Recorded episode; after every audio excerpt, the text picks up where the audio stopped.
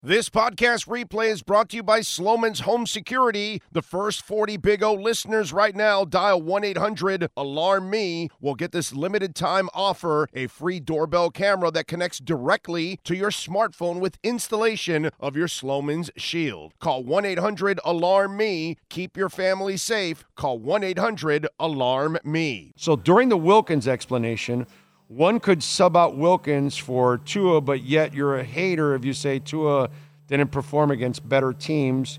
Ponderous, man, ponderous. Tim Bowens was a badass. Yeah, um, see, that's the problem, Ernest. That's actually not true.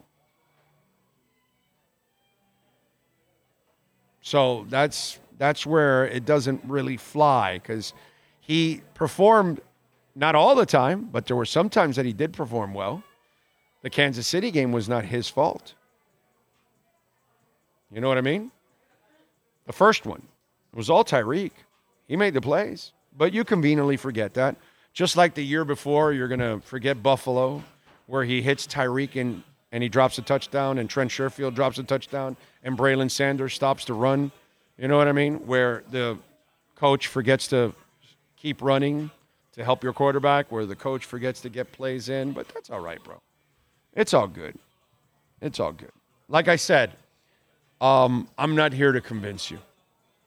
So I don't really give a shit if you don't like the kid or not, or don't believe in him. Personally, like I've said, those of you that think it's Tua, I don't think you know what you're talking about.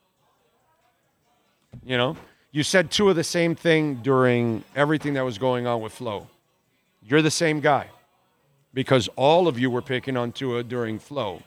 And I clearly pointed out that it had nothing to do with Tua. And McDaniel made the, the environment better for him. Just like the injuries. You're the same guy, Ernest Blaine. Tua can't stay healthy. And I'm the guy that went against the grain. You know, it's uh, ponderous, man. I told everybody he's not injury prone. He just holds on to the ball too long. And in the NFL, you cannot hold on to the ball too long because you will die in the NFL. And guess what? He didn't hold on to the ball, Mr. Blaine. And guess what?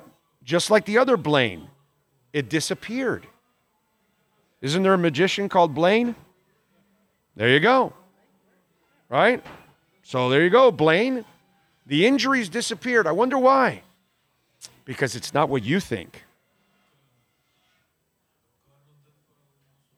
Tua is not the issue.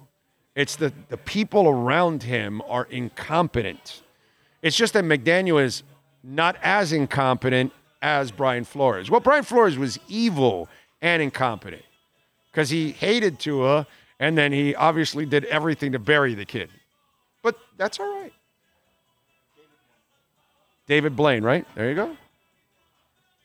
So, you know, that's all right, dude. I'm it, it's all good, man you know, it's fine. I do this all the time. That the overzealous fanatic, which is what you are, Mr. Blaine, you're not really logical.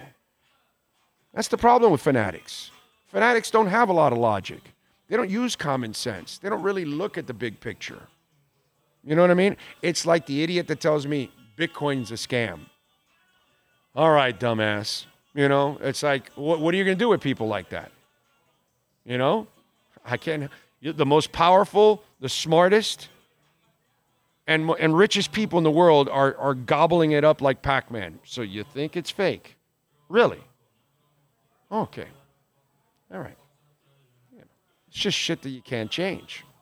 So that's all. It's all good, man. It all comes to light eventually, right? Either I'll be right or I'll be wrong. Same thing, right? That's all it is.